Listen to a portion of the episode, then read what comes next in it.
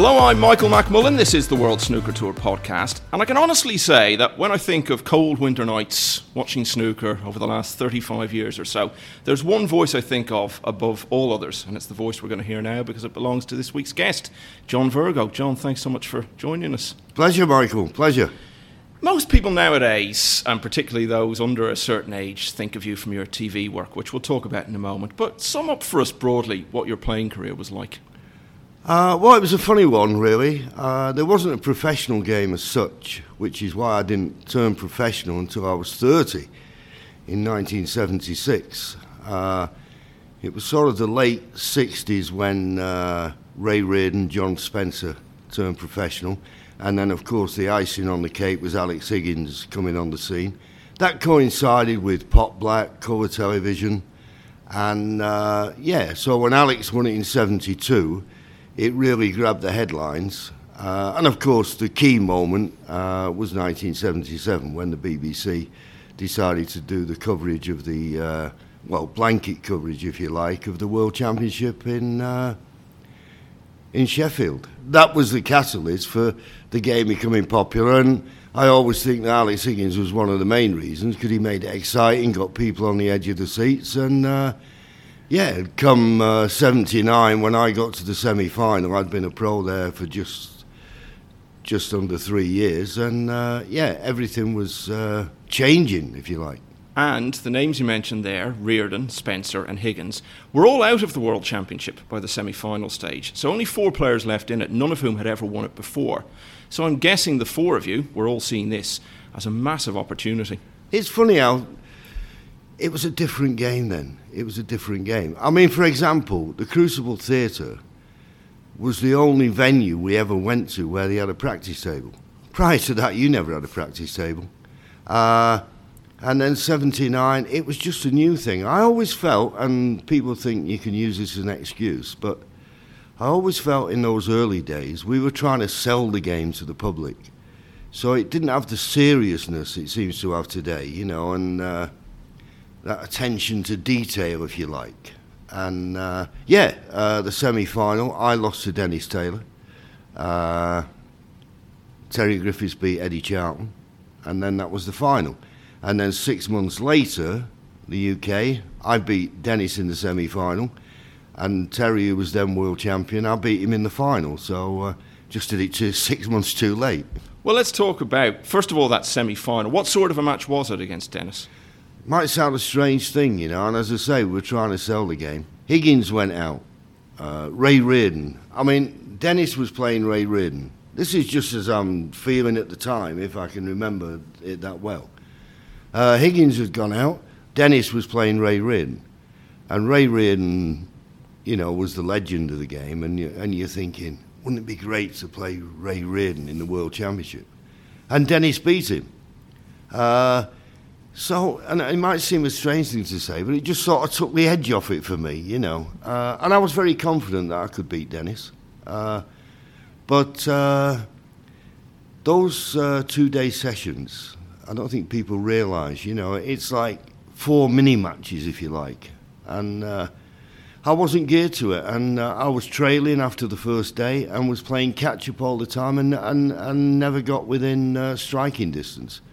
Uh, and then, as I say, come the World Championship six, uh, the UK Championship six months later, I got my head round what was required. You know, it was all new to us then. It, nowadays, I know players have regimes of what they do and where they go, but in those days, it was just a case of put your cue in the case, turn up at the venue, knock the balls around for half an hour, and that was it. You know. The story's been told many times about the last session of that UK final against Terry, where there was a yeah. mix up over the times. Yeah, yeah, you turned up late, got docked two frames. Yeah. Terry famously offered to split the prize money, and legend has it that you said you haven't won yet. So that story's been told many times. Now, obviously, having two frames just handed to your opponent like that makes things so much harder. But there must also have been a big psychological challenge to put that out of your mind and just focus on the game. Yeah, well, it's it's like that old saying that a lot of people use. Why does it always happen to me? You know, I really was feeling that way. Uh, no, it was a shock to the system. I mean, I'm 11-7 in front. First to 14, it was a three-session match. Uh, two sessions on the Friday, Uh, the final session was uh, Saturday afternoon on Grandstand on BBC. 11 7 in front, three away from victory. Uh, and then all of a sudden I get the phone call in my hotel, you know, where are you? You know, he's supposed to be here at, because uh, he, instead of starting at 2 o'clock, which we had been, for the purposes of grandstand, they changed the start time to 1 o'clock. That's why I, and nobody mentioned it, my manager at the time never mentioned it. So I've dashed over there in a terrible state, you know, but nobody had ever been dock frames then. You know, this was the first time. So then the double whammy was not only late and not preparing properly for the game, but then being docked two frames. And so we played two frames uh, before the interval, and uh, from 11 7 in front, in a blink of an eye, it's 11 all. And that's when Terry came in the dressing room. Uh, but it wasn't about the money. It wasn't about the money. You, you know, as any professional sportsman worth the salt, they want to win, you know, and I wanted to win. Uh, I came out after the interval. I managed to win the frame to take me 12 11 in front. How, how, I really don't know. I mean, I, my head was, you know. And then all of a sudden, I've gone 13 12 behind, and then it was like all that had just drained away from me, and I just, well, I can't remember it that well, but I know I won 14 13. And uh, and as I've always said, it was the worst and best day of my life, you know, because I didn't really enjoy it while I was playing. I enjoyed it after, you know, at a party at Potter Snooker Club in Salford and all that. But it was draining, you know, the way it happened. You know, it'd have been nice to have won comfortably and and enjoy the moment, but it was very hard to enjoy the moment after what I'd gone through. But you did win the UK Championship, John, and that's one of those titles that's so big that it follows you for the rest of your life. Yeah, absolutely. Yeah, which is magnificent. I read your book a couple of years ago called Say Goodnight, JV. Yeah, yeah, yeah, yeah, Wonderful yeah. book, fantastic read. And it was interesting reading your recollections of your experiences after that of trying to win the world championship because mm. you felt you were good enough to do it there were mm. one or two years mm. that you fancied it in the end though you never actually got as close as you did in 79 so was that a surprise to you that you never got that far again yeah i think uh, you know we can all have weaknesses flaws my, my, my temperament was never great uh, if I was playing well, my temperament was good. If I missed a few easy shots, my my temperament wasn't great. Uh, so yeah, it was up and down a bit like that. Uh, if I'd have, you know, produced the the form I did in the snooker club, but there's hundreds of players will say that. But uh, he was good enough to be uh, a world champion, but never happened. You know, look at Jimmy. You know, I mean, he's never won it, and uh, so you haven't got a divine right to have your name on that trophy. But uh, I did think I was good enough. But of course, turning professional at 30, I was on borrowed time. You mentioned Jimmy there, and you actually came very close as late as 1989 to beating Jimmy at the Crucible and getting to the quarterfinals. I don't know if you remember this. You were in I do, yeah. in the deciding frame with a great chance to win the match, and then one of those great moments of sportsmanship that snooker is famous for. Yeah, I know. I uh, I felt the red underneath my cue and declared a foul in the deciding frame. I always remember Eddie Charlton. I was walking back to the players' lounge and he went, It's up to the referee to give fouls, not you. Eddie would say that, wouldn't he? he would yeah, say that, yeah, yeah, yeah, yeah. But you remained a top 16 player into the 1990s, mm. which was a very good achievement. When your decline came, it was quite sharp and you went down the rankings quite quickly. I'm always fascinated with players who've been at the top of the game. What it is that changes? Do they suddenly feel there's some aspect of their game that they're not good enough at anymore? Was it like that for you? I think, well, as I say, turning pro at 30, so by the time I was getting into my late 30s, you know, that just that edge goes off you. Your concentration level drops. You miss balls that uh, you wouldn't normally miss. And once you start missing those easy balls, it just is in the back of your mind. So, in other words, nothing's easy. And we always say about the main attribute you need at this game is cue ball control. And if you're giving everything to the pot, you're going to lose the white. And that's what happens. So instead of uh, consistently making frame winning contributions, you, you know, you're concentrating that much on not missing an easy ball that as I say, you stop scoring heavy, and that's what happens. And uh, and it just snowballs then. And uh, yeah, it's hard. It's hard, and sometimes you just dread going out there, you know, and it just gets in your head because it is a mind game. And you've got a lot of time to think about consequences and, you know, sat in your chair, come to the table, you know, difficult shots. Someone's had a bit of a run of the ball against you, you know. And uh, yeah, it just becomes hard work. It's amazing to think that while you were still quite a high ranked player, you were also effectively running the game. You were the WPBSA chairman. There's no way that would ever happen now. And I get the sense from any time you've spoken about it, John, and what other people say, is that you did your very best, but you kind of regretted in the end that you got involved in that. Would that be fair to say? Yeah, absolutely. It was the worst thing I ever did, to be honest with you. But uh, I always remember, uh, which I was in the book, prior to the uh, the first World Championship at the Crucible in 1977, uh, there were 16 players going to play at the Crucible, and uh, they seeded 14 and two qualifiers. And when you consider at the time the, the players that had to play in the qualifiers, Doug Mountjoy, Patsy Fagan, Willie Thorne, myself, to be bashing against one another to get two qualifying spots was uh, just ridiculous.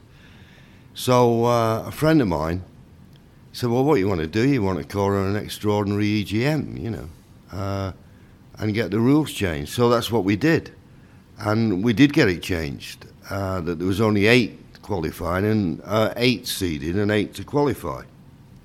Uh, and I remember the headline: "Virgos rebels in the day." Well, it wasn't my idea, but that was what it is. And then that gets you involved slightly in the politics of the game. So after 1979, uh, when we played the World Championship in Sheffield, and they were still discussing how many Cs they should have, because the BBC obviously wanted the top names. They wanted the Higgins, the Spencers, the Reardons to be there. They didn't want them playing in qualifiers, and I understood that, you know, and getting knocked out, so uh, they might not be there at the Crucible. So then they were umming and ahhing this, that, and the other. And then all of a sudden, this South African player, I don't forget him, Derek Mienie, who I didn't really know. You know, he was he wouldn't have been in the top hundred players. You know, put his hand up and said, "Well, why don't you just seed the the top two, the winner and runner up?" Well, all of a sudden, it was seconded and passed. Well, it was ridiculous. You know, now only the winner and runner up. Everybody else had to play a qualifier. So it's one extreme to the other. Absolutely. So Del Simmons, who was very involved at the time with uh, John Spencer, Ray Reardon, and Alex Higgins, he rang me up. He said, "We can't have this. This is ridiculous, and, I, and it's not good for the game." So we decided to have uh, form a company called PSA, Professional Snooker Association. Anyway, it went to uh, a board meeting, and in the end, World Snooker saw sense. You know, the board, which was Rex Williams uh, and then we said, no, that's ridiculous to just have the winner and runner up. So they went back to the eight. I mean, now it's 16, 16 to qualify. Then it was eight and, and eight to qualify. And as I say, I've now got involved with the politics. So then they suggested that I should go on the board. It seemed a natural transition, but uh, it's very hard. And I think one of the big problems with the game at that time because all of a sudden it was becoming very popular, and people who said they'd never be a professional, you know, amateurs who I knew, everybody wanted to turn professional. There was money coming in the game, it was on TV and everything else. And you finished up uh, the tail wagging the dog in a way, you know, because unlike golf or other uh, sports, you can't just send them away for four days to Portugal or Spain to play qualifiers. It's a very unwieldy thing to run qualifiers at snooker, which is why you've got Norbreck, uh, Castle in Blackpool with 20 odd. Well, it's costing a fortune just to run the qualifiers. Uh, and I got involved in that, and yeah, it did take my mind and, and my attention off what I should have been doing was playing snooker. As I say, turning pro at 30 uh, I could have done out. Uh, I could done without those distractions, but I did it for the game. I love the game. I still love the game with a passion. So I regret it, but if it changed it slightly and give people a chance, then uh, yeah, that that's okay. Around that time, you were also developing another sideline, not so much off the table because it still involved being on the snooker table with a cue in your hand. You started doing these impressions of other players, which became a big hit and got shown on the BBC. Now, that was a thing, wasn't it? When you turned pro, part of the deal, because you were doing so many exhibitions, because as you say, there weren't many tournaments, you had to cultivate this other side and you had to almost have a cabaret act almost in addition to your snooker ability to make a living out of it. Yeah, well, when I first turned professional, I mean, the only guaranteed work that you got, uh, like Ray Reardon had done, John Spencer, and a few other professionals, you get a holiday camp circuit in the summer. Well, believe me, the holiday camp uh, circuit uh, at Butlins, Pontins, wherever it was, the tables are not very good. I mean, the cushions are basically there to stop the balls falling on the floor. So you needed to entertain the people, and that's how you work out the trick shot routine, a bit of a, as you say, a cabaret. Uh, but but that was your bread and butter, if you like, the exhibition circuit. You know, when you think there was only two tournaments a year, and there's a few invitations. I, I always laugh because the year that I got to the semi-final of uh, the World Championship, and then later on that year won the UK the following January, I didn't get an invite to play in the Benson Hedges Masters. You know, that was the way it was. Uh, and maybe my face didn't fit. You know, as I say, Virgo's Rebels, that sort mm. of tarnished my name a little bit. But if I did it for the right reasons, I have no regrets for that. But uh, yeah, with regards to the impersonation, and of course, what happens in life that you do things and you don't realise at the time what effects it's going to have on the rest of your life. Because when I'm now getting near the end of my playing career, I get a phone call from the BBC asking me what would I be interested in doing a, a snooker quiz show. And it was basically because they'd seen those impersonations and said, well, he could have a bit of fun with those on the show. Uh, and this, that's how it happened. This was Big Break, Big which break, started yeah. just over 30 years ago, I think. And for anyone who doesn't remember it, let's be clear about this. This wasn't something that was tucked away on a weekday evening on no, BBC Two. No. This was prime time yeah. at the weekend yeah. on BBC One. Getting audiences of maybe 12, 13, 14 13.9 million a phenomenon. Yeah. Funny enough, uh, I always remember uh, it started, uh, it took the place of, or it filled the slot of Question of Sport on a Tuesday night. And immediately it was getting more viewers than Question of Sport. And then you're right, then they moved it to Saturday night. And uh, the viewing figures were unbelievable. And uh, I always remember someone said, "Oh, you, you you won't be able to go anywhere now." And I thought, "What do you mean? I'm a snooker player. People know you and this that, and the other."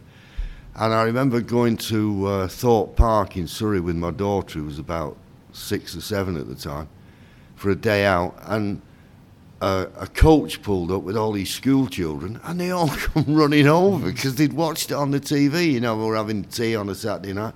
Well, we had to to leave. I mean, he was like being a pop star. It was amazing the popularity of television. I also thought the players who came on were superb, and it gave them a an opportunity to, to show another side of them rather than the serious snooker player, you know, and Steve Davis, Stephen Hendry, Tony Drago was unbelievable on the show. Darren Morgan, he was one of the best on Big Break. You know, I, I mean, I could real obviously Jimmy and Ronnie and everybody else, but uh, it, it, was a great outlet for them, and it was great for the game. And uh, yeah, and all of a sudden, from nowhere, I've got another career. And that was something that was still related to snooker, obviously, but it led you on to other things that had nothing to do with snooker at all. You were yeah, in yeah. panto and all sorts Pantomime. of things. You could never have imagined when you started no, playing no, snooker no. as a kid in Manchester that it was going to lead to this sort of thing. Salford, by the way. Oh, sorry. Not Manchester, Salford. Just to yeah. clarify, yeah. Greater Manchester, let's say.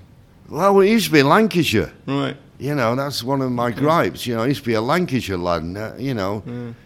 They've redrawn the boundaries, I think. Yeah, if you sing years. a song, I'm a great Manchester lad, it doesn't sound too good, does it? Ewan MacColl will be turning over in his grave. but tell me about that, John. Things like Panto and just appearing on light entertainment shows that had nothing to do with snooker. It must have been a surreal experience. It was surreal, and uh, you know, obviously, I've had many joyous moments in my life, you know. But those ten years of big break pantomime, and particularly working with Jim Davidson, was just a laugh a minute You know, you couldn't wait to get up in the morning and go out and go to the BBC studios or at Christmas go down to the theatre. It was great. It was great, and uh, unfortunately, as we all know, eventually memories are all you've got. But wonderful, wonderful memories, wonderful times working with people like Victor Spinetti, a Shakespearean actor. Some of the stories you, you know, it was just, it was just opened my eyes to another life. Which, but the bottom line is, without snooker, it'd never have happened, and that's why, as I say, I still love the game, and it's opened so many doors. And this is all before we even talk about what has been the mainstay of your television career, which is commentary itself, which you've excelled yeah. at, and that I yeah. don't know anybody who doesn't enjoy listening to you over the years, John. So, how did it come about? Well, and on heart, if I'm being honest, you know, which I like to be honest, I think because I was on the board, you know, I think that was a a little in, you know, thinking, well, he's on the board of the association. We'll keep, you know, we'll keep them sweet. And uh, I was asked to do a three day trial, uh, which I was so pleased with the opportunity. Uh, anyway, after the third day, the, the producer at the time came up. He said, How are you enjoying it? I said, Yeah, loving it. He said, Well, we're enjoying your work. He said, The only thing to remember, we've already got one Ted Lowe. So basically, I was doing an impression of Ted Lowe, wasn't I? you know, oh dear, and all that. so basically, I just raised it up a notch. Peter Alliss always used to say to me, I love your work, John, but don't get too excited. You know, but I said, Peter, that's the way you do it. That's the way I'll do it. You know, and uh, but that's what people love about you, John. The yeah, excitement yeah. and the passion. And there's never been any doubt about how much you love the game. It comes across so much. in Yeah, and, and and and that passion isn't made up. That passion is genuine. I mean, if I'm watching a match and it gets exciting, I'm going to go with it, and I want people to come with me on that journey. And uh, yeah, so everybody has their own style, you know. But I've loved every minute of the commentary and you know, we've had heartbreak. You know, Jimmy White, I mean, it's well documented. He's one of my dearest and closest friends, you know. So I've had to sit in the commentary box when he's lost those finals, you know, and it's it's a hard thing to do when one of your best pals is really going through the mill, you know. Uh, but great moments. Uh, Dennis and I commentated on Ronnie made, when he made the maximum in five minutes twenty seconds what a thrill that was. What a thrill, you know. So, yeah, great moments and, uh, yeah, loved every minute. You mentioned Ted Lowe there. Now, a lot of people might not know who Ted was, but to an older generation, he was the original snooker commentator. Yeah, yeah. And a legendary voice at the very time when snooker was starting to yeah. really take off. You knew him very well, John, so tell yeah. us about him. Well, he didn't profess to know much about the game, but what he did, he, he added the colour I mean, he'd come in the dressing room and say to a player, "Oh, uh, you married? Yeah. Name your wife. How many children?" And and that's what he'd say. Well, he comes from Grimsby and he's married and he's got two children, and that's as far as he would go. Now he got stats all over the place. That was what we needed, though, at the time, John. Someone to just introduce the just public to the game, bring people in. Yeah, yeah. I always remember the first time I worked with him, and. Uh, like anybody who uh, starts commentating for the first time, you, you know, you're not as succinct as you used to be. In other words, you, you, you start going down a line and you just keep going and you keep going, you know. So, in other words, you talk too much. And I kept looking over at Ted, and I, I thought he was asleep. He's not said a word. He's opened the frame up, and now I'm, he's going to play this, he's going to play that. So anyway, that night when I got back to the uh, the hotel room, I thought, oh, I'll put the snooker on the highlights, see how I sounded, you know. Well, he never heard me because he knew when the editing would be done. So it'd be the opening of the frame, they'd miss all the bit in the middle, and when he got down to the last red and the colours, that's when Ted came in. Well, if he pots, so all mine was wasted. I learnt a lesson there, but I love Ted, uh, an absolute gentleman and that whispering Ted Lowe uh, just added the theatre that snooker wants to be, needs to be, and is. Let's come now, John, to what I call the quickfire round, where I throw a few fun questions at you and you just give a brief answer, whatever comes into your head. Favourite movie? Oh, favourite movie? True Romance, off the top of my head. Best holiday destination you've been to? Uh, I like Spain. The best you ever played in a match? Champion of champions. Uh, I beat Dennis 5 0, and I think every frame I made a break over 90. People think Champion of Champions is a recent thing. There was actually a version there of was, way yeah, back yeah. when, yeah. Unfortunately, I got beaten in the final by Doug in, in the odd frame. And uh, the, the promoter never got never paid us. Those were the days. Yeah, that was a familiar story back then. Was for me. I won the you I won the won league the first thing, didn't you? Yeah. uh, Premier League Yeah, snooker yeah. and never got paid. Yeah, I remember that one. How am I still here? Contributions, please. Two. Favorite food? Favourite food? I like a curry. I've got to be honest with you. If I don't have a curry once a week, I get sort of withdrawal symptoms. And musical tastes? Well, uh, I love uh, one of my favourite bands, Jethro Tull. In actual fact, uh, I had a phone call from uh, Ian's son, Ian Anderson, who is Jethro Tull, James, and they're doing a book. And he, he's asked me to do a contribution in the book, so Oh, that's great. nice. I love Jethro Tull, but obviously I was brought up with the Beatles. Yeah. You know, they were very important. Yeah, so uh, that type of music, Roy Orbison. You know, I just love all kinds of music. I mean, even Al Jolson. I loved Al Jolson. Moving on then, John, and this is a very broad question. What do you think of the modern game? Fantastic. I love it.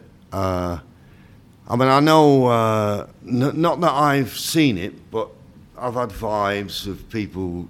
Uh, Judd has made, Trump has made one or two comments about what I've said to people. Uh, not that Judd and I have a problem. I mean, I see him, and, and uh, you know, people say, "Oh, did you see what Judd said about you and all that?" Well, I, I, I don't read the twitters and and this and the other. I just don't want to lose the identity of the game, and I understand that some people don't want to be wearing dress suits and bow ties, but I think it is an essential part of the game. Uh, so yeah, have other tournaments where you don't wear waistcoats and bow ties, but let's pr- try and protect the majors. You know, if, if, if only for that reason, because there's something about it, that dress code that defines us from other sports people and, and, and defines the game of snooker for me. Uh, I know we want to appeal to a broader audience. Uh, I, I take that. But majors, please keep it as it is, because it's what people expect. Your great pal Dennis Taylor was on here quite recently, and we discussed all this with him. And what we were saying was that there may be a view out there that there's too much talk about nostalgia in the game. But this era that we've discussed here, John, where guys like you and Reardon and Spencer and Higgins and Taylor himself, of course, were getting things started in the 70s. If it wasn't for that era, we wouldn't have the wonderful game and the great circuit and all the money and attention that we have today. So it's important to remember where we've come from as a game. And every every sport needs a bit of history. And uh, the the funny thing is, I mean, when I'm uh, doing exhibitions or doing after dinner speaking, you know, I think three main ingredients to the success of snooker at the very start. I mentioned Pot Black, colour television, and Alex Higgins. And when I mention the name Alex Higgins, I always gets a round of applause. So people remember him. People remember him fondly. You know, and Alex could have a little bit of a rumpus at times, but people There's remember him. No, but he was Yeah. one of the integral parts. He, if you're talking about building up an audience, that's what he did. He, he got people watching who were probably not interested in snooker because he got people on the edge of the seats. And thank goodness, from Alex we got Jimmy, and from Jimmy we got Ronnie, and that's the legacy that people leave. And hopefully one day, whether there'll ever be a, a player as talented as Ronnie O'Sullivan or not, I don't know.